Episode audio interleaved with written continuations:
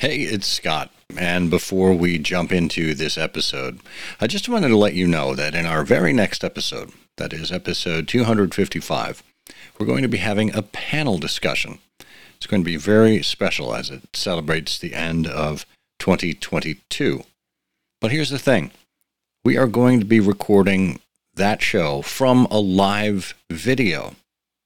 And you can participate in the live video. That is, you can watch it or you can comment. Maybe we'll even figure out how to bring people in on video as well if you're up for it. And ask questions of our panelists or make comments of your own. But the only way to do that is if you are a member of our Patreon community. That's patreon.com slash I hear of Sherlock. All of our Patreon supporters at every level will have access to that live recording and then all of our listeners on the 30th of the month will have access to the audio recording of that panel. So either way, you're going to get a chance to hear what goes on on that panel. The bonus is if you are a Patreon supporter, you get to participate with us live. It'll be the last week of December. So check that out on Patreon, and we hope to see you there. Support for I Hear of Sherlock Everywhere comes from MX Publishing, with the largest catalog of new Sherlock Holmes books in the world. New novels, biographies, graphic novels, and short story collections about Sherlock Holmes. Find them at mxpublishing.com. And by the Wessex Press, the premier publisher of books about Sherlock Holmes and his world. Find them online at wessexpress.com. And from listeners like you who support us through Patreon. Bonus material, thank you gifts, and more await at patreon.com slash I Hear of Sherlock. I Hear of Sherlock Everywhere, episode 254, The Life and Times of Sherlock Holmes. I hear of Sherlock everywhere since you became a chronicler. In a world where it's always 1895, comes I Hear of Sherlock Everywhere a podcast for devotees of Mr. Sherlock Holmes, the world's first unofficial consulting detective. I've heard of you before. You're Holmes the meddler, Holmes the busybody, Holmes the Scotland Yard Jack in office. the game's afoot as we discuss goings on in the world of Sherlock Holmes enthusiasts, the Baker Street irregulars, and popular culture related to the great detective. As we go to press, sensational developments have been reported. So join your hosts, Scott Monty and Burt Wolder, as they talk about what's new in the world of Sherlock Holmes. You couldn't have come at a better time! Oh, and what a time it is. Hello, and welcome to I Hear of Sherlock Everywhere, the first podcast for Sherlock Holmes devotees where it's always 1895. I'm Scott Monty. I'm Burt Wolder. And Burt, how is your life? How are your times? oh, my life and my times are absolutely wonderful. You know, I but the the Post and the Daily News, on the other hand, are not very satisfactory. Well, please, uh, our Time Life operators are standing by. We have a football phone for you uh, if you renew your subscription today. Yes. Great. I'll tell Henry Luce that we've moved another football phone. oh my goodness, he must he must have been rolling over in his grave when they were running those commercials. Uh, well. you know, here here's an interesting thing. We talked about this a little bit on I think it was season 4 of Trifles when we did a series of uh, monthly exposés on sports and Sherlock Holmes, and it was actually um, inspired by an article written for Sports Illustrated, which is part of the mm. Time Life network, by William S. Baring Gould. Mm, Longtime Sherlockian, yeah, one of the uh, the greats in Sherlockian research over the years. Uh, he had written uh, a nice piece for Sports Illustrated, and of course, he had worked for Time Life for many years. So it was a nice uh, tie in there. Yeah. Oh, there were many such tie-ins, you know, between irregulars and literary, uh, you know, magazines and, and print and so on. Of course, with Christopher Morley and Vincent Starrett, newspapermen. So, yeah. Lots and lots, yeah. And we actually did, uh, if I recall correctly, we did an episode about William S. Baring Gould for one of the Christmas annuals. Uh, that would have been back in season 14. Uh, we interviewed Julie McKuras and Tim Johnson uh, in episode 185. So, uh, something worth looking into if you want to learn a little bit more about the life and times of William S. Baring Gould. Well, uh, we are not here to talk about William S. Baring Gould. We do want to get to our guest, Liese Sherwood Fabre, in just a moment.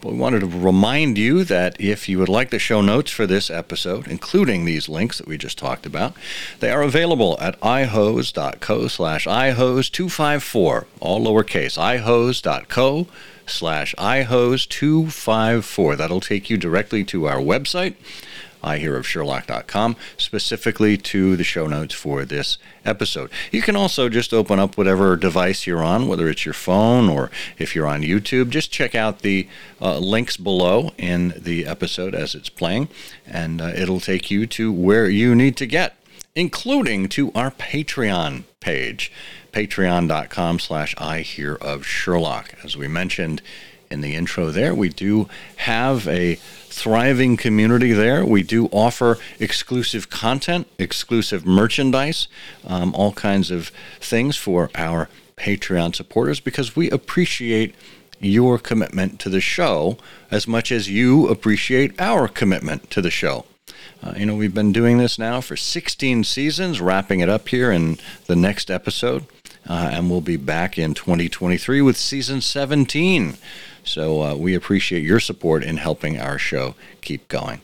Check that out and uh, let us know if you have any feedback. Liese Sherwood Fabre knew she was destined to write when she got an A plus in the second grade for her story about Dick, Jane, and Sally's ruined picnic.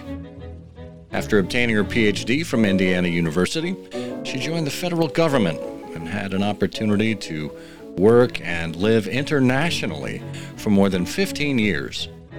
After returning to the States, she seriously pursued her writing career. She's currently a member of the crew of the Barque Lone Star and the studious Scarlet Society Scions, and contributes regularly to Sherlockian newsletters across the world. Her fiction series, The Early Case Files of Sherlock Holmes, follows a young Sherlock as he develops into the adept detective that the world knows. And her latest series, The Life and Times of Sherlock Holmes, is a four volume work so far that chronicles some of the minutiae and arcana in the Sherlock Holmes stories. You can learn about her other books, upcoming releases, and other events by joining her newsletter. Liese Sherwood Fabre, welcome to I Hear of Sherlock Everywhere. Thank you. I really enjoy your podcast and I'm looking forward to sharing about my books. And I really appreciate you inviting me on the podcast. Well, it's amazing that you're a listener and still wish, uh, willing to come on the show. Um, so why don't we begin, as you know, uh, like like we prefer to begin with all of our guests, or first time guests at least, and ask you about how you first encountered Sherlock Holmes. You know, um, I'm asked that a lot, and I'm trying to remember when I didn't know about Sherlock Holmes, and I think the earliest memories that I can that I truly have about Sherlock Holmes are the old Basil Rathbone, Nigel Bruce um, black and white movies. Yeah, because they were they would come on as or were shown in a, a local TV show called Dialing for Dollars. And I would watch that religiously because I was always hoping they'd call us. They never did but I always tried to know the count and the amount. And I think back now, and the amounts were things like $60, $70, which today most people would say, What? You know, that's not worth it. but when you're when you're uh, in elementary school or junior high and $60, $70 in the 1960s sounded like a lot more than it does now. Sure. and I also can remember, you know, cartoon characters with um, uh, the deer stalker and the magnifying glass. Uh, and I knew that that was a detective. So those are probably my earliest memories of Sherlock Holmes. and when when did you first read a Sherlock Holmes story? You know, that's another thing that I can't tell you exactly when. You know, there are other people that said, say, I found um, the Hound of the Baskervilles in my parents' library or something like that, and I don't remember that. But what I do remember is when I was in high school, having um, I was in a, I think it was it was either British literature or um, world literature, and we read the captain of the uh, of the Pole Star. And mm. even though it wasn't a Sherlock Holmes tale, it was uh, my first real introduction into Arthur Conan Doyle that I can remember. And so that's probably my earliest ACD recollection. Hmm. That's fascinating. We we don't often hear about the captain of the pole star around these parts. it's amazing. You know, we've talked to so many people, and some say, "Gee, you know, the first time I encountered Sherlock Holmes was in a classic illustrated um, comic book, or um, sometimes people say, you know, actually it was a cartoon." But you went right to the captain of the Pole Star and encountered Conan Doyle. I don't know that we've ever uh, talked to anybody who, who started with something Conan Doyle wrote that wasn't about Sherlock Holmes. Um, when did you when did you actually go through the canon and read all the sixty stories? Uh, um, I'm almost embarrassed to admit this, but I'll tell you the truth. tell us the I truth. An, you can trust I us. Had, we won't um, tell anybody. just all your listeners. Both of no. them, yes. no, all two of no. them. No, we've sw- we've sworn them to secrecy. Oh, good. Um, I had an idea one day. I, I'm a writer, and I was on a treadmill. And I always get my best ideas on the treadmill because you kind of just let your mind wander while you're chugging along. And I had this idea one day how did Sherlock Holmes become Sherlock Holmes? I mean, I'd seen a lot of the media things, and like I said, I've read some of the other works, but I really hadn't delved into Sherlock Holmes or the canon.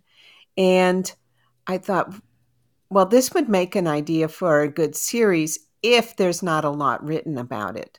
And so that was when I started uh, researching Sherlock Holmes, reading the canon, and finding out that there really wasn't much about his childhood. We know that his ancestors were country squires.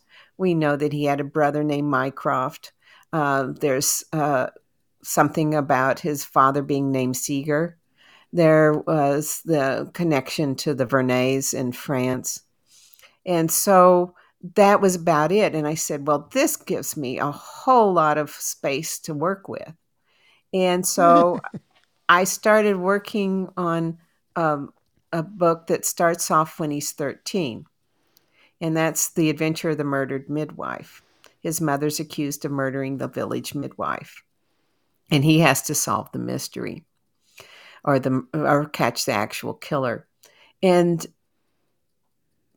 but doing this book required an awful lot of research into Victorian England like okay so his father his ancestors were country squires what does that mean so you had to find out what a, I had to research into country squires and i found out that one of the things is that country squires had to hold um, a position as a magistrate. So that meant that if his father was a country squire his father was a magistrate which gives him an introduction to the law and things like that.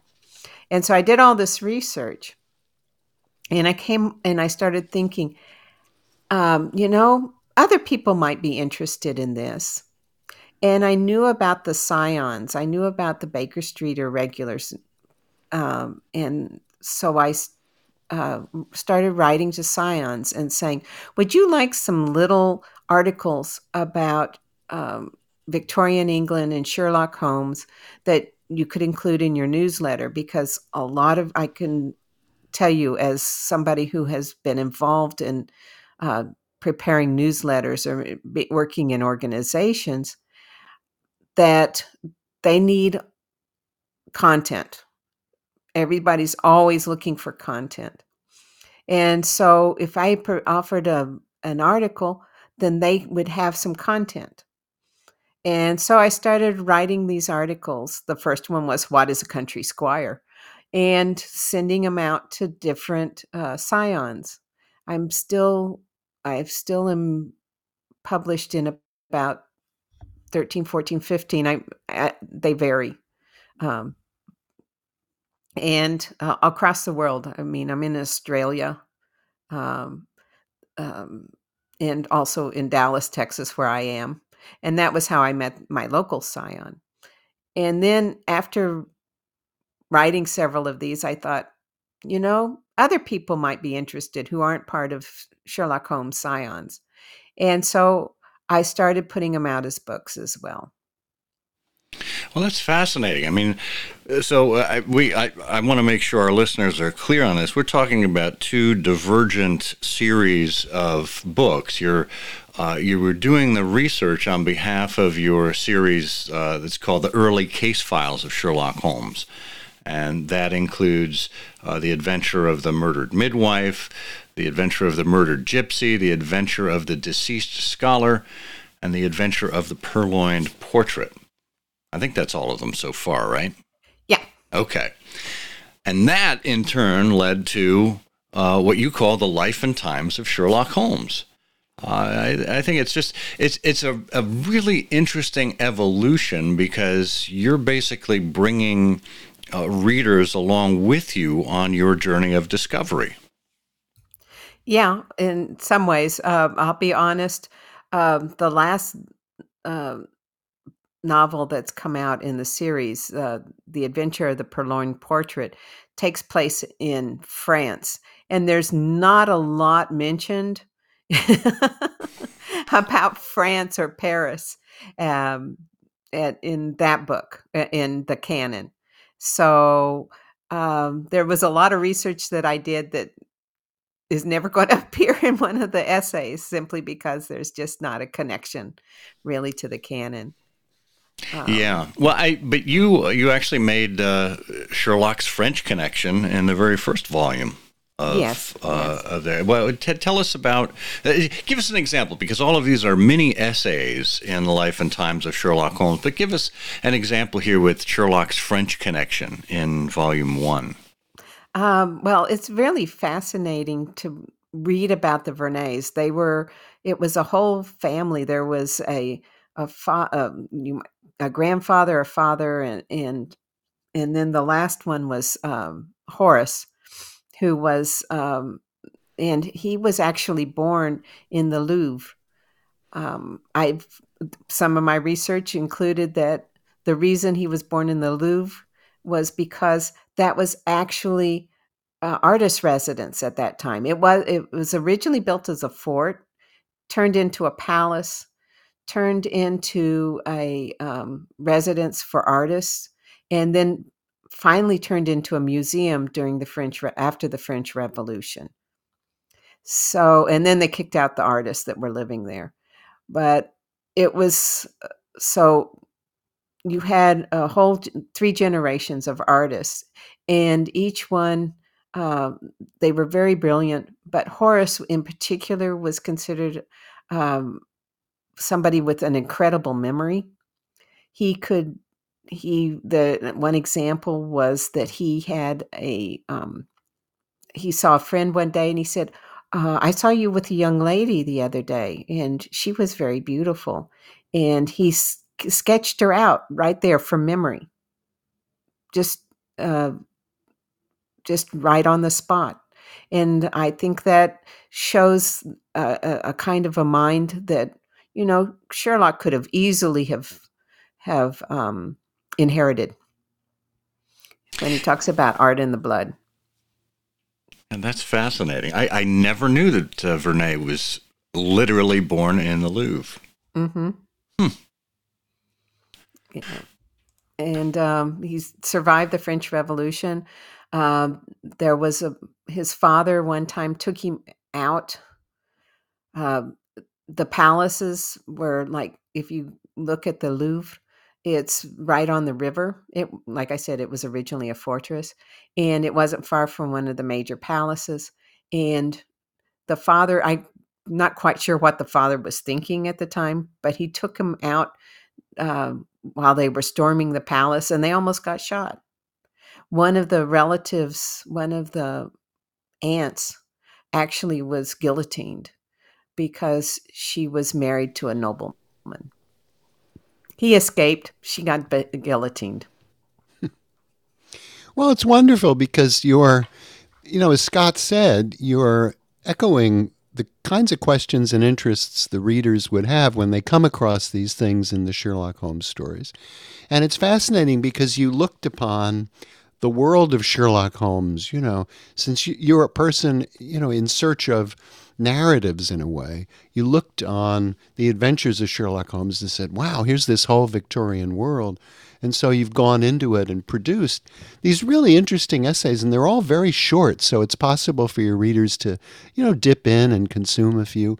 And the range of subjects you cover, you know, is extraordinary. You covered, for example, I think in the first volume of your essays, one of my favorite subjects, which is the difference between, only because I've never understood it, the difference between abductive and deductive reasoning.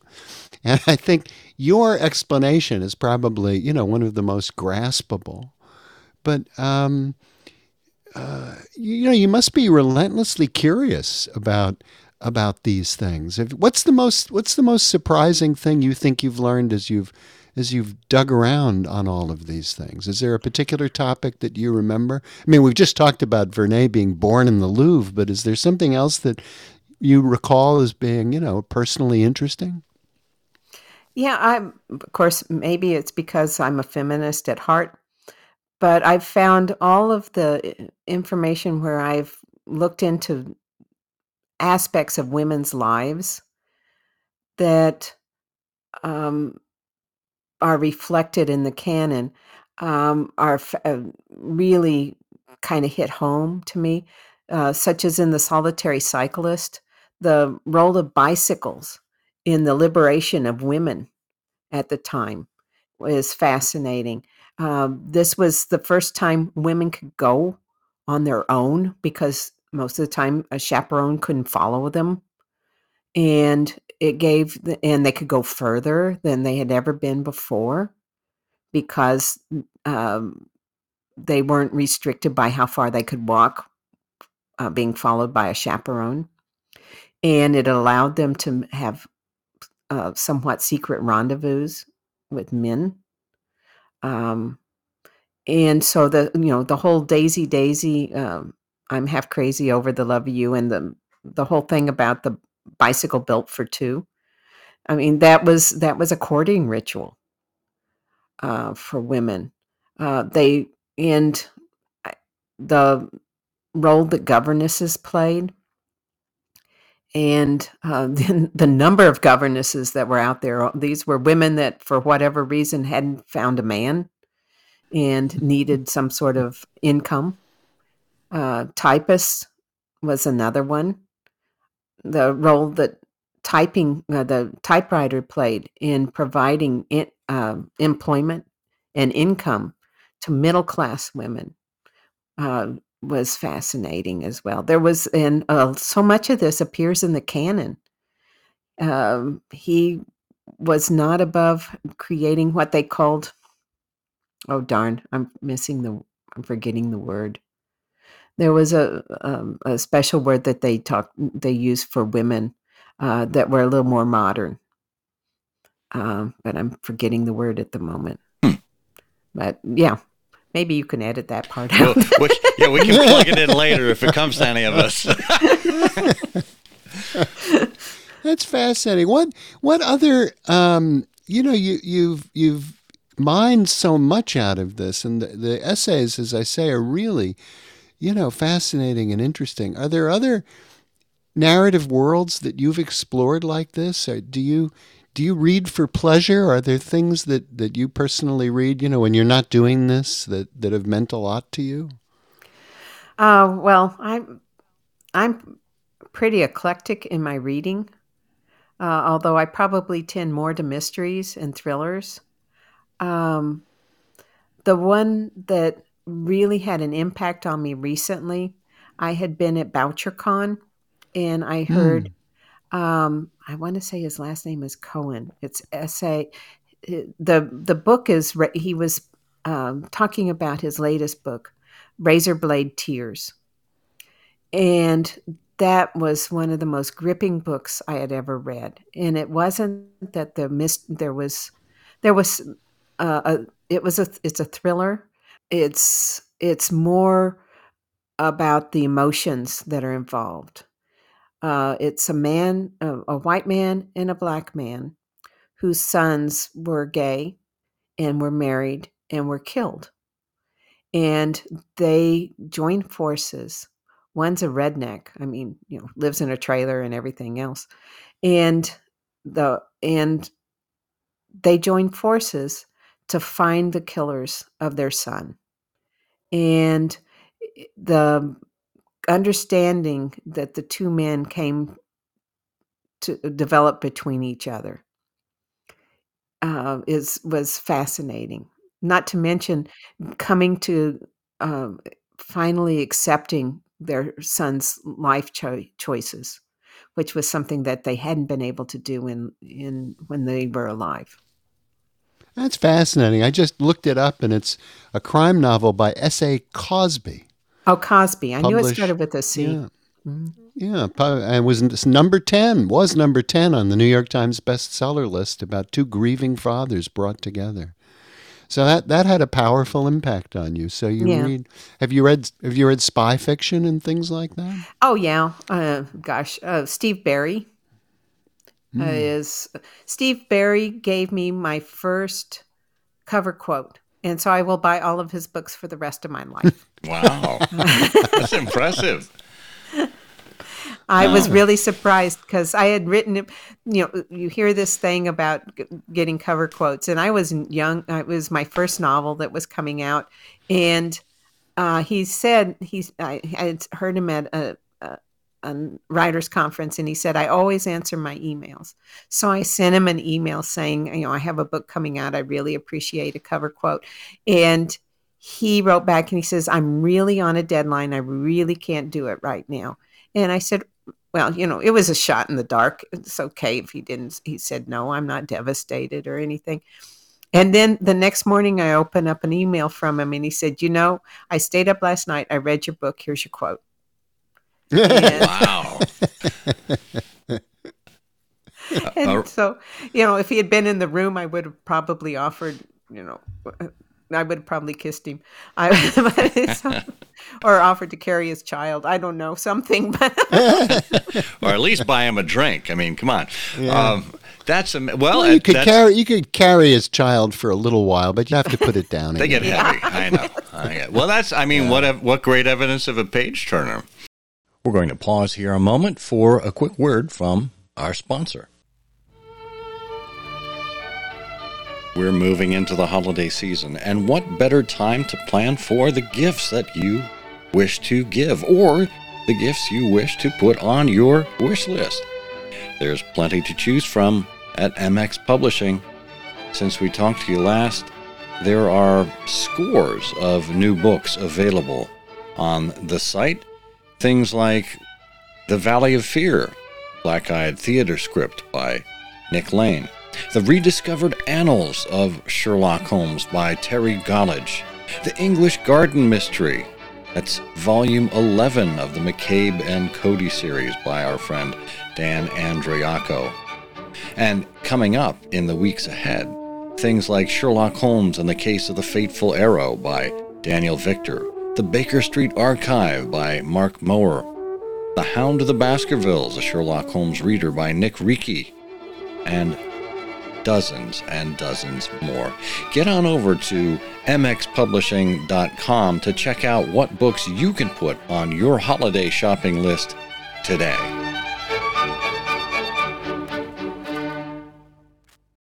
Just so we don't uh, leave this half touched here, you're you're talking about your first novel, Saving Hope. Is that Yes. right? Yes. Um, tell us a little bit about your background with respect to Russia that actually led to you writing this book. Oh, okay. Um, my husband is a consultant, or was a consultant, an international consultant with PricewaterhouseCoopers, and the U.S. government was involved in helping uh, Russia transition from a communist state to a free market democracy.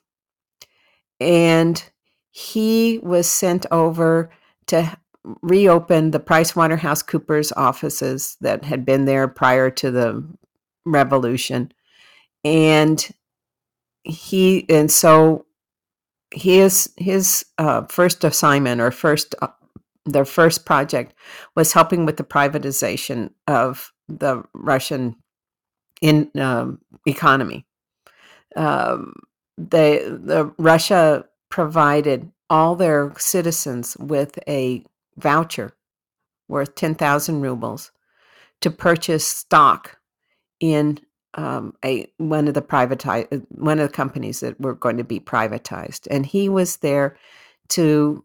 Uh, his first assignment was working on the systems that were going to receive all of the um, the bids with the using the vouchers and things, and pick the winners that were going to receive stock in one of the new newly privatized companies. And so that was going to be a while. that wasn't going to, you can't do something like that overnight. And we, so he was going to be over there. Uh, we didn't know how long. We originally we said two years. And so I joined him along with our children. And I had been working for the federal government. I worked at um, the Census Bureau, the Department of Health and Human Services, and I was in Mexico at the time, uh, working for the Agency for International Development. And so when he was sent over there, I applied for a position with the Agency for International Development while I over there. I worked first on um, a, a project that was involved with providing continuing developing continuing education programs to try to bring the Soviet systems to international standards by providing continuing education to professionals. And then I was involved with the family planning program. That was the last three years. The first two years was um, continuing education, and the last three was um, uh, the family planning. Just to complete my husband's story, when he went over there, he was it was him and I think one other person. By the time he left, they had opened up the the consulting practice for PricewaterhouseCoopers, and he had over 500 employees in the consulting practice. Sounds like a success. Yeah, yeah. Yeah. So it was it was an exciting time to be in Russia. We were there from 94 to 99. And Hmm. it was And you were uh, in Moscow? Were you in yes, Moscow? mhm. Yeah, Hmm. yeah. And I did some traveling because we set up family planning programs across the country, um, demonstration projects. So we went as far as Vladivostok, which was in the Russian Far East, uh, just you know across the across a, a across the water from Japan, um, and I'm trying to think where else. It's been a while. Yekaterinburg, which is uh, in Siberia, for example. Yeah, And your your novel uh, takes place in Siberia. yeah. Um, we're- we're, we're talking about uh, an unemployed microbiologist who is uh, struggling to save his daughter's life. And uh, Her daughter's life. her daughter's life, and and she's drawn into uh, Russia's underworld as, as a uh, result. The uh, FSB, formerly the KGB, um, the Iranians, arms dealing, etc. Um, is this any of the stuff that you saw while you were over there? yeah, and actually, um, the, it was based. Some of the the Iranian uh, recruitment of scientists, Russian scientists, uh, was actually documented by um, the last name is Prescott. I can't remember his. That he, one's a journalist. There are two brothers. One's a journalist. One's a thriller writer. and the journalist had an article um, about the uh, Iranian recruitment of Russian scientists, and that was the base, the seed for this story. I thought, what would cause a Russian scientist to agree to work on bioweapons for the Iranians, or the um, nuclear weapons for the Iranians? And so I gave um, this microbiologist a really good reason, which was she had a very sick daughter who Yeah. needed uh, an operation in the West.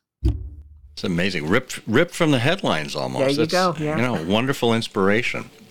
Uh, well, that's fascinating. Well, we should probably turn our, our focus back to Sherlock Holmes because that's what this podcast is all about.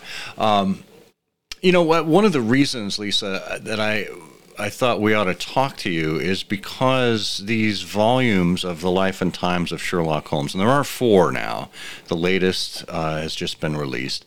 Um, it's reminiscent of our other show, Trifles, where we talk about little things we come across in the canon. And it's interesting because we've had sources like uh, Jack Tracy's The Encyclopedia Sherlockiana for a while, but they're very brief. They they only give you know dictionary level uh, definitions of you know what a oh, what a what a hansom cab is, or um, you know what some of the monetary features are, and um, and yet yours go into um, even greater depth in, as we said, short form essays. Where did you where did you get your information from as you were researching these individual uh, essays? Where where, where were, was your inspiration? Um, I have a quite a number of research sources. I have some references that I keep. Um, there's one that's called the Encyclopedia of Victorian England or something like that, or the Victorian England Encyclopedia. And those are, uh, that's useful. Um, and I have uh, several BSI publications, you know, the one on the the law and and I, I can't even name all of them. Mostly I I start off with a Google search It's a great place to begin. and um, usually find a lot of, of of very current articles about some aspect of it. It may not be everything, um, but it's some aspect that I can use as a, uh, somewhere. I just find all these little pi bits and pieces and trivia and tidbits and trifles, I guess you could call them as There- well. There you go.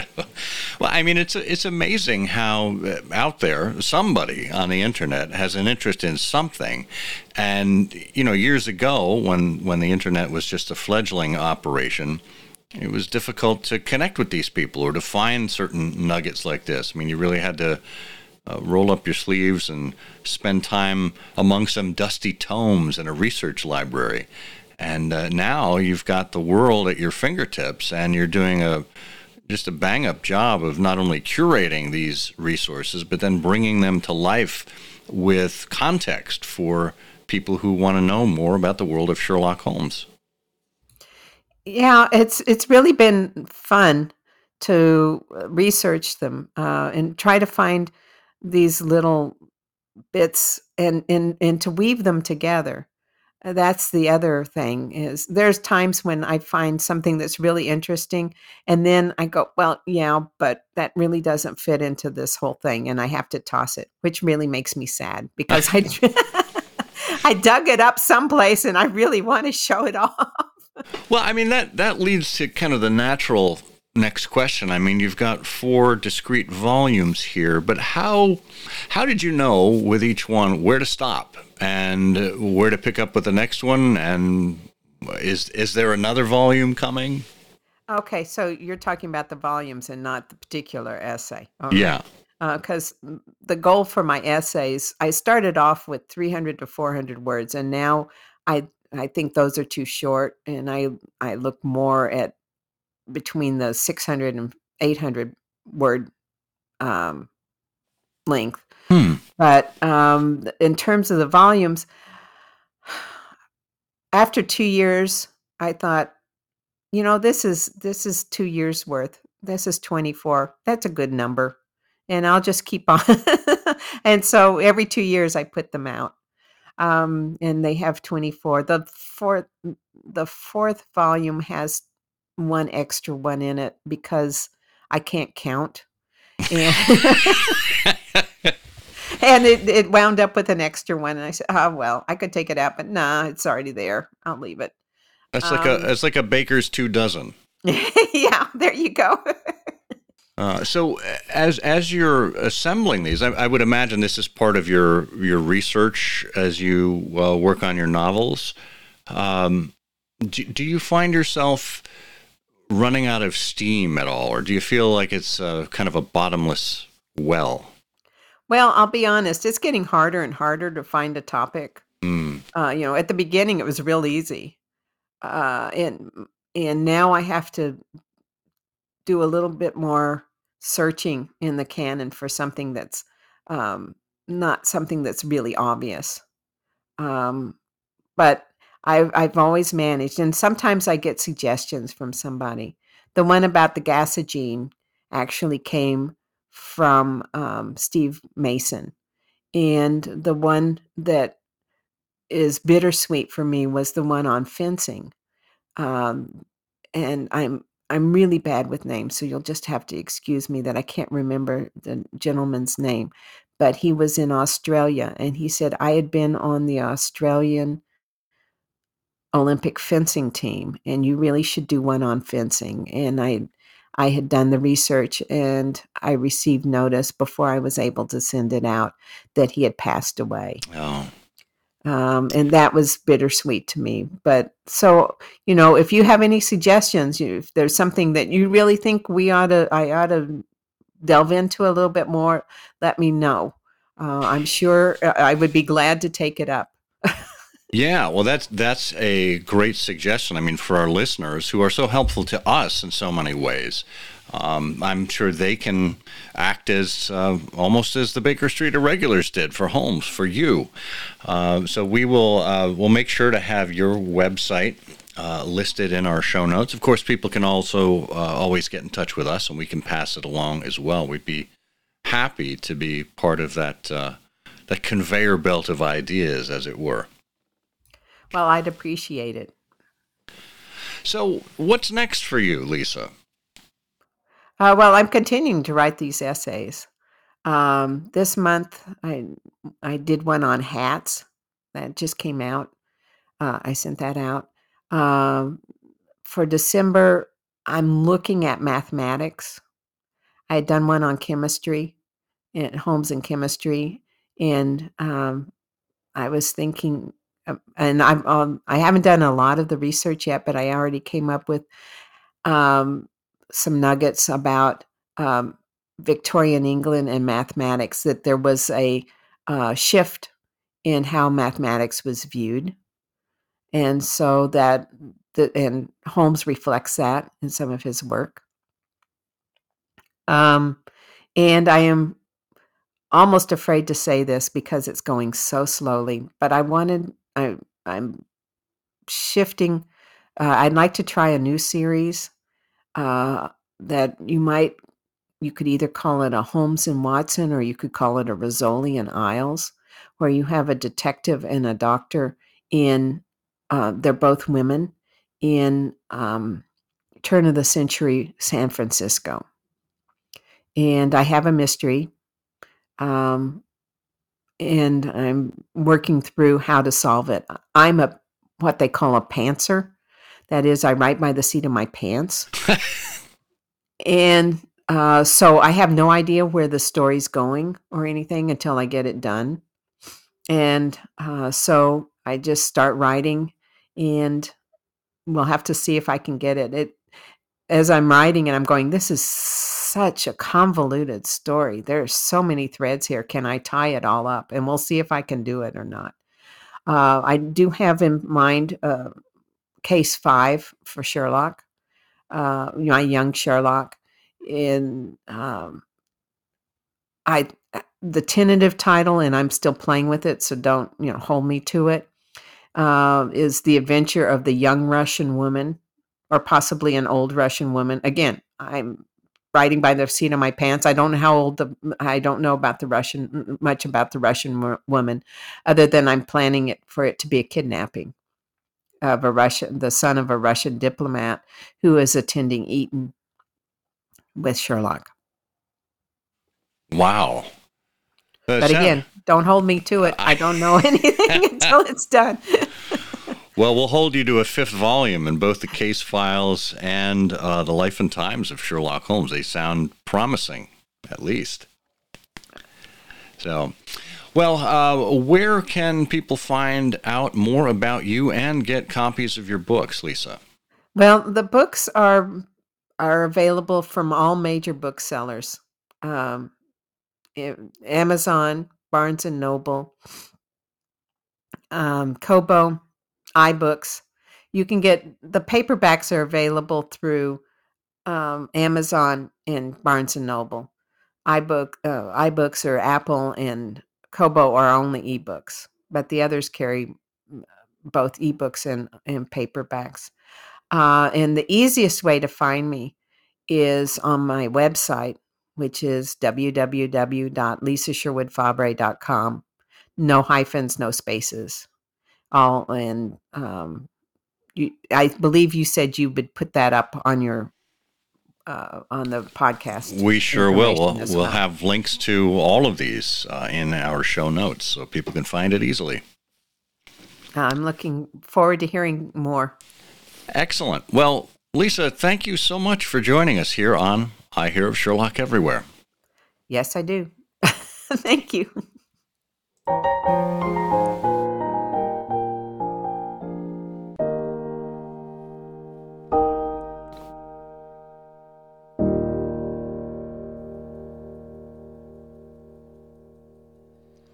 It's interesting to talk to Liese about topics too, and to see that see that she feels she may be approaching the end. You know, she's produced so many really interesting essays. You just look at the table of contents here.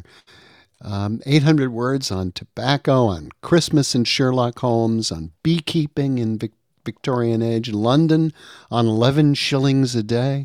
It's just enormous, enormous collection. In a way, you know, it's uh, it could give fodder to a whole new kind of annotated canon.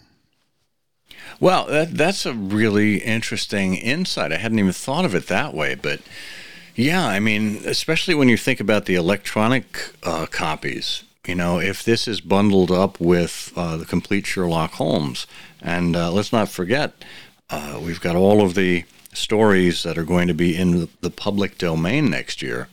Might make for an interesting project for someone who is really committed to uh, this level of information. And, you know, I completely understand the um, uh, hesitance or reticence about continuing on. I mean, we've had these conversations, you and I have, behind the scenes at uh, Trifles.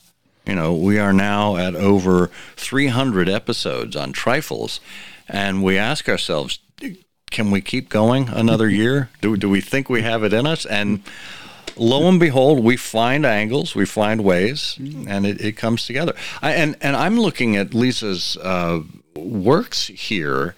Uh, thinking they actually could be an inspiration for us. They could be a funnel for some of the things that we haven't yet talked about on Trifles. Mm. Yeah, that's a good point. Well, you know, I'm particularly obsessed by the color of Vincent Spaulding's collar button. And I'm hoping we can get to that. I don't think even Sherlock Holmes noted that. he did not uh-huh. observe that. Crazy, I know. But um, you know, even going between volumes here, in, in volume one, I think it is, we see London on 11 shillings a day, which I believe mm. was Dr. Watson's pension. And I think we had a conversation about that at one point on Trifles. But then we go over to volume two, and we find uh, an essay called London on Four Pence a Night. So you've got eight shillings a day and four pence a night, and and four pence a night, I think, is to um, uh, maybe uh, Shinwell Johnson's uh, nightclub routines, um, and bedding and uh, uh, lodging houses, etc. So, I mean, you pair these two things up, and it makes for a more well-rounded uh, kind of discussion on getting by while living in London.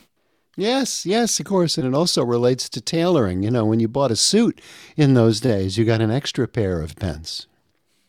Wow. Um, you know what, Burt? You, you, caught me so off guard. I, uh, I, I wasn't even ready with the. Uh... I know. I defeated. Go. I defeated the Wawa. I, I know, right? Pretty good about that. yeah. That won't happen again. Let me assure you. Oh, drat. Well. Drat.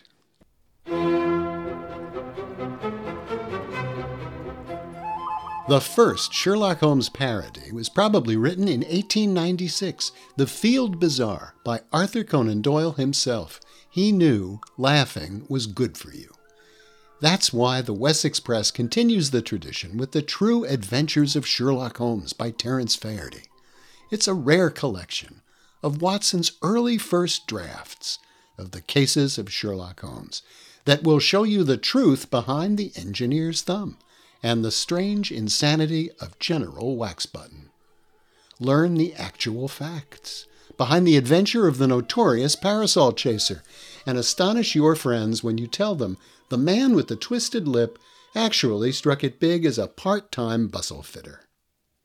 Seven of these great stories have been published in Ellery Queen's Mystery Magazine, and four appear here for the very first time in this very first collection. Now is the perfect time for a comfortable chair and a long laugh. Get the true adventures of Sherlock Holmes at wessexpress.com today.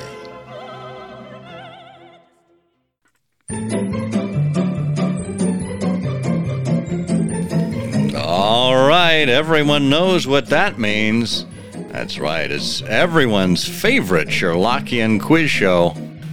It's Canonical Couplets, where we give you two lines of poetry, and you have to tell us what the heck it is that we're talking about. And if you remember, the last time we were here, we gave you this clue an eerie case, quite far from home, with evil unrelieved, begins with the most surprising telegram Watson had received. Burt, do you, do you know which Sherlock Holmes story we're talking about here? Yes, of course. It's that time of year. It's the Christmas story about the theft of a great gem and a handyman who froze to death. That's the case Watson called the Blue Carpenter. Surely you can't be serious. I am serious. And don't call me Shirley. boy, oh boy. I don't know how you do it, Burt. Uh, nor do I wish to know. so how's that? uh, it's pretty realistic. Yeah. No, we we were looking. Well, I'm going to have uh, our our pal Erik Deckers help us out here, as he's always very helpful. Here he says, "I've got it. It's the story that inspired the band who wrote Nights in White Satin." Who were so moved by Dr. Leon Sterndale's deadly command to Mortimer Tregennis. Breathe deep in the gathering gloom, watch lights fade from every room. It's the adventure of the sooty clues. Wait, that seems a little far fetched, even for me. It's actually the adventure of the Devil's Foot.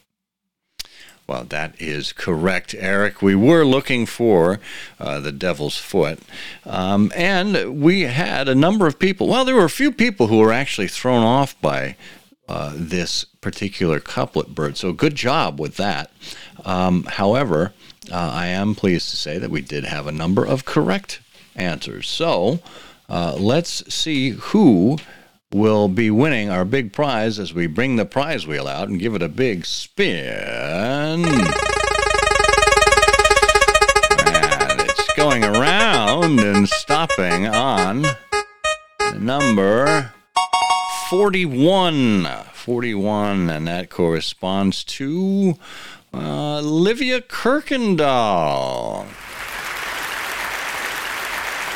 Congratulations, Olivia.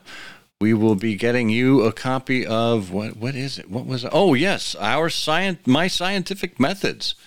That's lovely from uh, from the BSI Press. Good. Well, that means it's time for this episode's canonical couplet, and that is a copy of Liese Sherwood Fabre's latest in The Life and Times of Sherlock Holmes. Here we go. Watson now has surgeon's eyes when he's so inclined.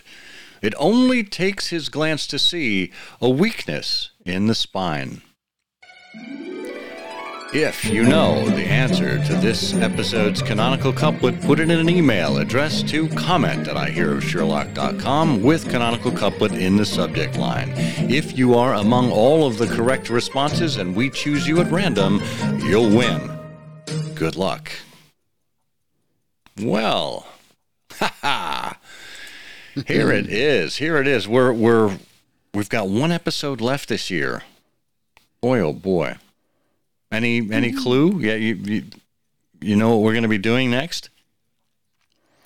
I, I'm not at liberty to say. I signed a non-disclosure agreement. Oh yeah, me too. And I don't want to be fired by Elon Musk for uh, breaking it. So, um, yeah, you know what? I had a um, I had a well-intentioned uh, correspondent ask us on Twitter if we still planned to stay on the platform. I know there's been um, a, a, a, a, sound and fury you know, signifying nothing on uh, Twitter. A lot of people are uh, kind of bent out of shape about the new ownership. Some people are applauding it. Um, some people are fleeing. Others are coming back. I don't know. Well, you know, all I know is I hear of Sherlock everywhere, has a presence there. We've got a presence on Facebook and Instagram and YouTube. There's only so many places we can be. So um, we're gonna we're gonna remain there for now, as uh, impassive as we typically are, and um, and we'll see what the future holds. Hmm. Because Well, by God, the world needs another social network. right. Exactly. yes, exactly right. Yeah. So, in the meantime, we will be twittering away here on the airwaves, where I remain. Well, I guess the ever twittering Scott Monty. And I have 120 characters, but I can't put them in the right order. I'm in Burt Wolder. You're quite a character yourself, I know. and together we say the The games afoot. afoot. The game's afoot. You know, I'm afraid that in the pleasure of this conversation, I am neglecting business of importance, which awaits me elsewhere. Thank you for listening. Please be sure to join us again for the next episode of I Hear of Sherlock Everywhere, the first podcast dedicated to Sherlock Holmes. Goodbye, and good luck, and believe me to be, my dear fellow, very sincerely yours, Sherlock Holmes.